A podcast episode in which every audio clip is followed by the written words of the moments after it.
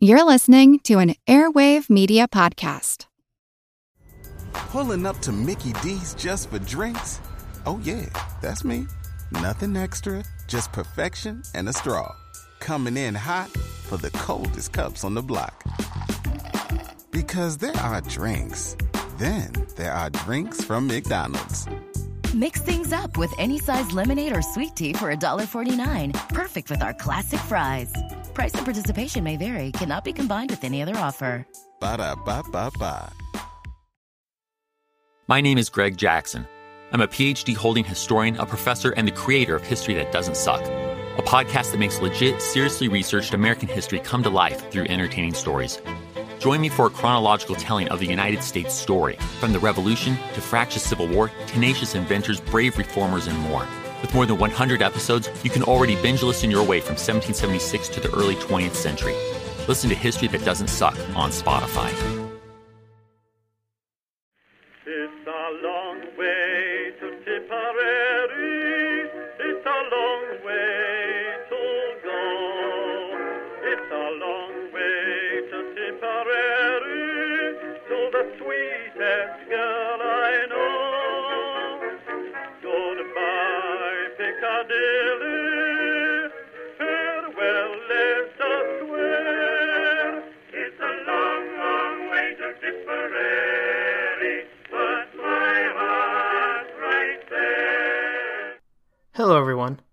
And welcome to History of the Great War, episode 34.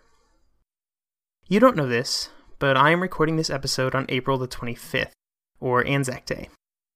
At 2:30 a.m., I rolled out of bed to make the 3-hour trip up to Kansas City to attend the centennial celebrations at the National World War I Museum of the United States. There were representatives there from several nations, uh, Australia, New Zealand, and Turkey among them.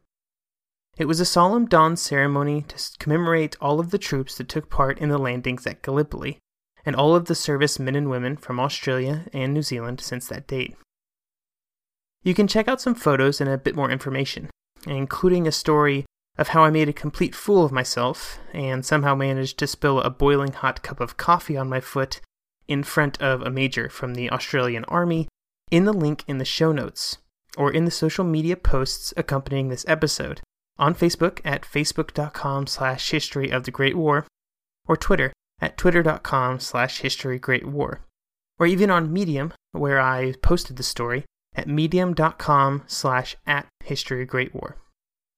Since I've been gone for a few weeks, I would like to thank Mark for his donation to the show and for his words of encouragement. You have no idea how much those mean, and I would also like to throw a thank you out to everybody who has left the show a review on iTunes. It is the best way to get more people to notice the show, and I thank you for it. This episode is something of a special one for this year, because it involves the Germans making a large attack on the Western Front. As we have discussed, the Germans were, for the most part, holding to the defensive in the west so that they could move troops to the east. But there was one large attack that they launched in Belgium in 1915, and it would become to be called the Second Battle of Ypres. It is most notable as the first occurrence of poison gas being used on the Western Front. Now, if you remember, the Germans had used gas before, in the east against the Russians. In that instance, it was just concentrated tear gas, and it wasn't particularly effective, at least partially due to the cold, which had prevented it from becoming properly aerosoled, so it didn't spread over the lines as they expected. They had new gas and a new delivery system to use at Ypres, and cold wouldn't be a problem. What would follow is some of the most horrifying moments for any soldiers at any point during the war. Gas would become one of the legacies of the war, both in the form of battlefield accounts and the men affected for the rest of their lives. Second Ypres was really the beginning of that story. Before we continue, I guess we have to have a conversation about how to pronounce Ypres again. This is really the topic that just won't go away. But this time I have some input from a listener in Belgium. This is good information all around, so I thought I would share it. So I have been pronouncing the name as Ypres, which is the French name for the city. But the city is actually located in the Flemish region of Belgium, and I am told they pronounce it as Ieper. and it is spelled quite differently. Apparently, this is a rather sensitive subject in the region, so from here on out, I'm going to pronounce it Ieper, uh, so don't get confused. Ieper equals Ypres. The attack at Ypres had its roots in the process of the Germans moving their troops from the west to the east. After Neuve Chapelle, uh, Joffre wanted the British to launch more attacks on the area of the front, to pull more German resources towards them so that the French had an easier time. There were continuing reports of the Germans moving troops to the east, which they had been doing for months now. So the French and British knew that the Germans were moving troops, but the Germans knew that they knew. This put Falkenhayn into a position where he decided to launch an attack in April, just to make it clear that the Germans weren't pulling everybody out of the line, and they were still dangerous. It was actually pretty smart. Uh, the Allies 100% did not expect the Germans to launch an attack on the Western Front in spring 1915. But there was a drawback. The Germans couldn't reroute too many resources for the effort. I mean, there was a reason they were moving most of their troops to the east. So, to make up for the lack of men and resources, it was decided that the Germans would bring out a great equalizer that they had been testing. Ypres would be the testing ground for a new form of gas that the Germans had been developing in secret for several years. Gas was, of course, expressly forbidden by the Hague Convention, which the Germans had signed. But really, that was just a piece of paper, right? Now, I'm simplifying that a bit too much there. Really, the Germans justified their action by pointing out the violation of the treaty by the Allies, specifically the blockade of German ports from receiving non military goods like food, which was also forbidden by the convention. We will talk a lot more about the blockade and its ramifications in later episodes, but using it as a justification for the use of poison gas is something that is often forgotten. Falkenhayn evaluated several places along the front that the attack could be launched at before deciding on Ypres. It had several benefits, uh, the first of which was that the area was a place where the French and British lines intermingled, and this might just hinder some communication between the troops.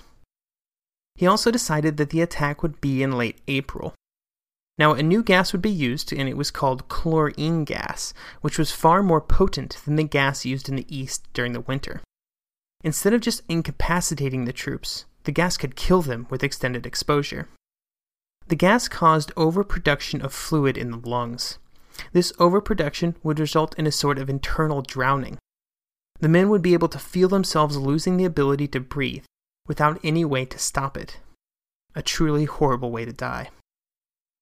Now, the gas was a byproduct of the German dye making process, which was controlled by the IG Farben firm in the Ruhr region of Germany and the German chemical industry produced something like 85% of the global supply of chlorine gas in 1915. The gas would be delivered from large tanks set up along the front with valves and pipes connecting them that would be opened before the attack. There were 6,000 tanks of gas, which equated to something like 160 tons of it in total, so a lot of gas. The release method required the wind to be, first of all, blowing in the right direction, so it wouldn't blow back into German lines. Second, it required it to be blowing reasonably quickly so that the gas would get carried across no man's land and wouldn't just sit in it, something that would also get in the Germans' way. And finally, the wind couldn't be blowing too strong, or the gas would be quickly blown off the battlefield without having the necessary effect. This obviously made planning the attack difficult, since all of the conditions would have to be absolutely pristine to maximize the effect of the chlorine. The Germans, of course, knew all these problems, so they didn't really pinpoint the exact moment of the attack until just a few days beforehand.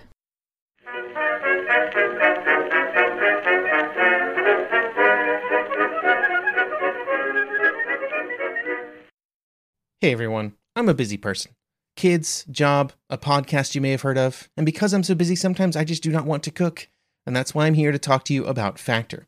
They are America's number one ready to eat meal kit. I can tell you about how awesome the creamy pesto pork chop is, or how delicious the turkey chili and zucchini was, but everything I've tried from Factor tastes great. I think the part that surprised me the most is that after I ate them, I felt satisfied. I don't know of too many things that are ready in two minutes that leave me feeling great like Factor does. Factor has 34 plus delicious menu options that make my life easier and honestly healthier, and really, I need both of those things. So head over to factormeals.com slash GW50 and use code GW50 to get 50% off. That's code GW50 at factormeals.com slash GW50 to get 50% off.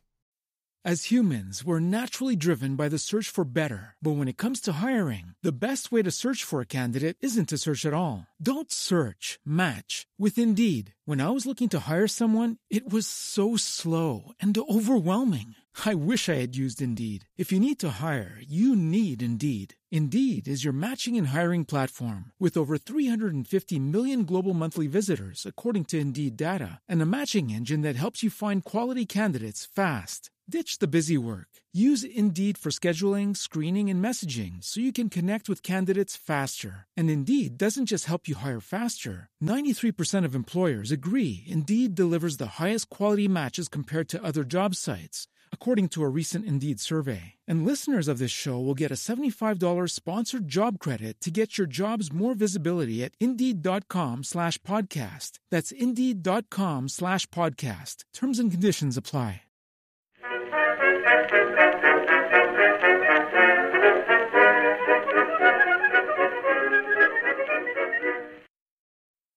The battle would begin late in the afternoon on April the 22nd, and the Allied commanders weren't completely surprised by the attack or the gas. They knew that something was up, and they knew that it would probably be a gas attack of some kind. They knew these things because they had intercepted German messages about bringing gas masks up to the front.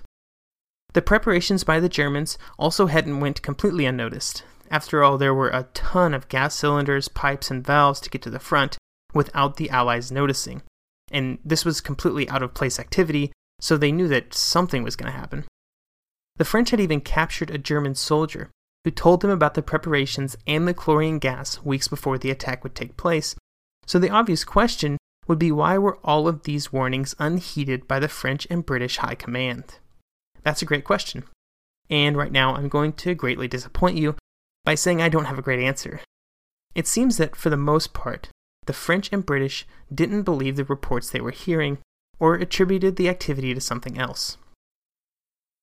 This meant that at 5 o'clock in the afternoon, the Germans opened the valves on the gas tanks and the gas started moving across the battlefield. It took the form of a grayish greenish cloud that drifted on the wind. Directly in its path were two French divisions, the 87th and the 45th. The 45th was a colonial division with troops from all over the French African colonies. They saw the gas moving towards them, but they didn't really know what it was or what to do about it. Most of them just thought that it was maybe like a smokescreen or some other benign substance. The use of smokescreens wasn't prevalent at this point in the war, but it wasn't completely unheard of either. When the cloud began to move over the trenches, the troops quickly found out that they were wrong. Lieutenant Colonel Arthur Currie would describe the experience of being gassed like this Quote, When it is first breathed, it is not unpleasant, smelling not unlike chloroform. But very soon it stings the mucous membrane of the mouth, the eyes, and the nose.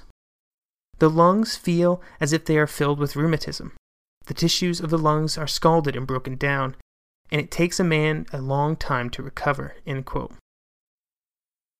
As the troops began to experience the gas along the line, panic set in, and the line completely broke. There were many times during the war when you could find fault in troops breaking and retreating, and this instance is definitely does not fall into that category. The retreat quickly began, and a gap of some 8,000 yards wide was opened in the front.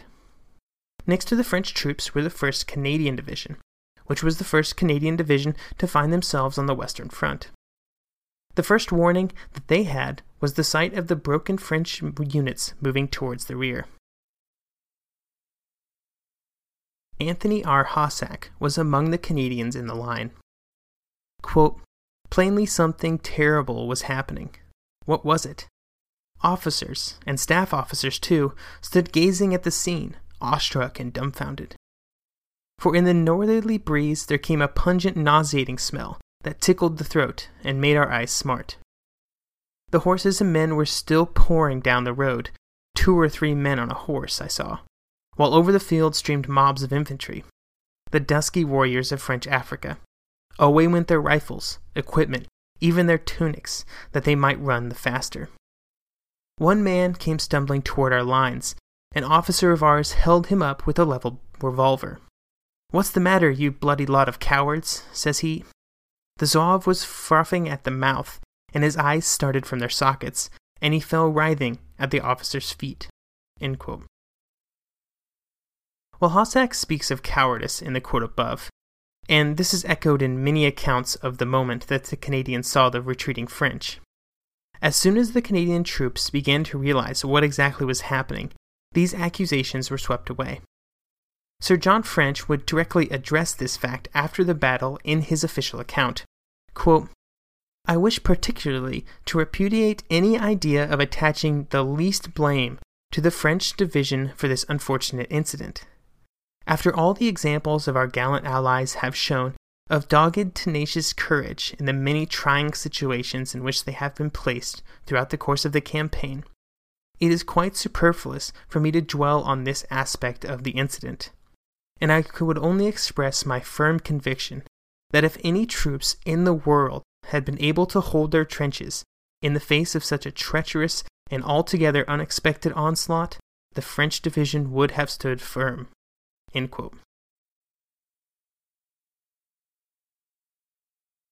The Canadians tried to cover as much of the gap that had developed in the line as possible, but they also began to experience the gas. A Canadian sergeant would say, quote, The chaps were all gasping, and they couldn't breathe, and it was ghastly, especially for the wounded. Terrible for a wounded man to lie there, the gasping, the gasping. Behind the gas, the German troops who were supposed to advance quickly were advancing far from what anybody would describe as quickly. First of all, they weren't exactly confident in the gas mask that they had been issued before the attack, and also, when they got to the first line of trenches and began to see the effects of the gas, they were in no hurry to catch up to the cloud. What they found were men lying in the trenches, struggling for breath, gasping, suffocating. Not helped by the fact that the gas stuck in the bottom of the trenches where they were laying, making the effects even worse. So while the Germans weren't advancing as fast as they should have, at the higher levels of German command, they didn't realize how much of an opportunity they had. They knew that there was a gap in the lines. They knew that they could push men through, but they didn't realize that, quite literally, the road all the way to Ypres was open.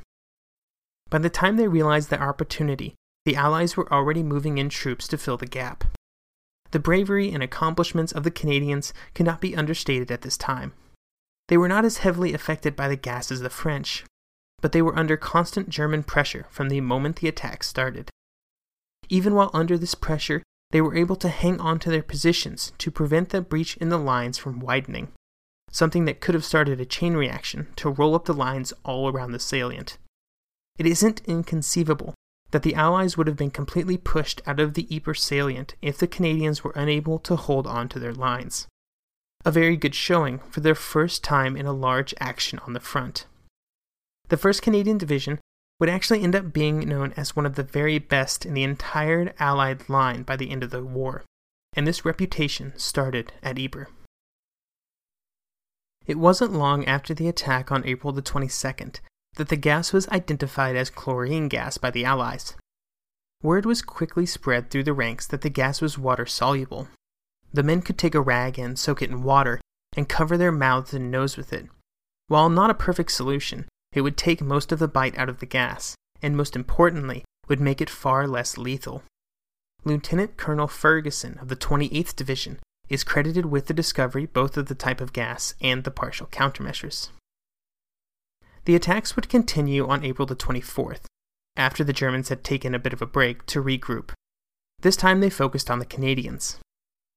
With the warning that they had, the gas was less effective, and the attack would soon be stopped before the British and Canadians began to counterattack.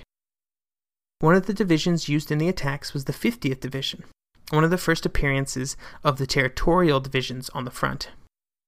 One of the men of the 50th was Private William Quinton, who would have this to say about his first experience with gas. Quote, no words of mine can ever describe my feelings as we inhaled the first mouthful. We choked, spit, and coughed, My lungs felt as though they were being burned out and were going to burst. Red hot needles were being thrust into my eyes. The counterattacks, while launched all across the line, would have little success, although they would prevent further German attacks, which I guess is a success in and of itself. On the evening of April the 24th, uh, General Smith Dorrien, commander of the troops around Ypres, requested to Sir John French that the attacks be stopped. This request was denied.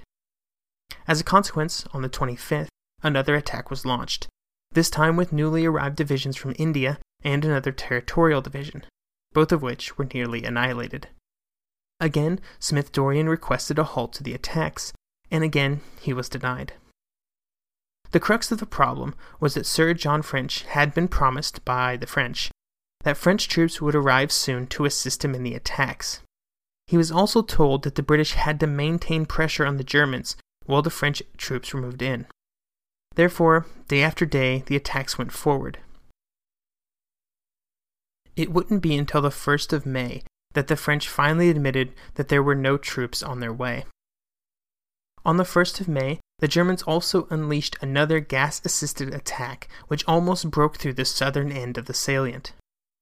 The British line in that area was pushed back several miles toward the city, and the entire salient was then withdrawn three miles towards the city in response.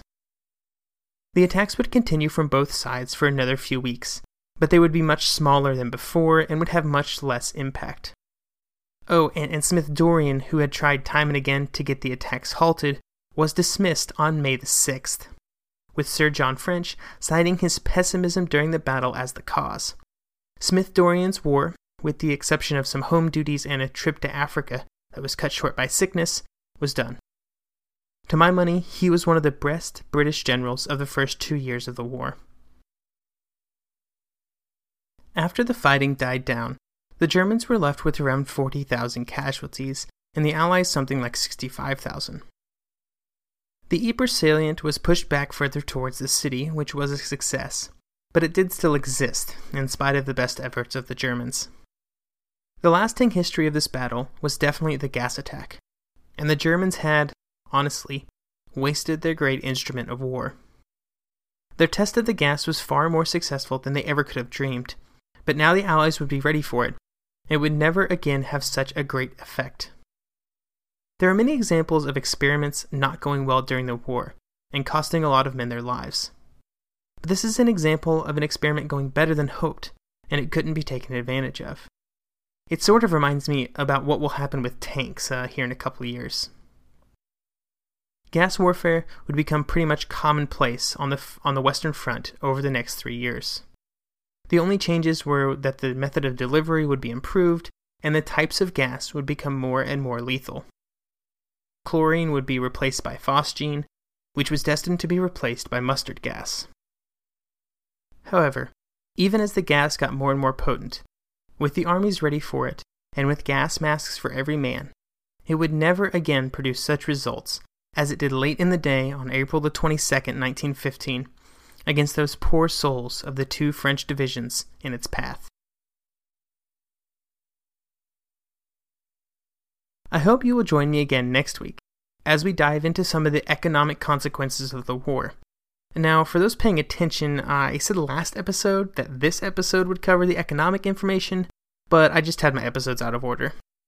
Anyway, I hope you have a great week, and hopefully, I will talk to you next week.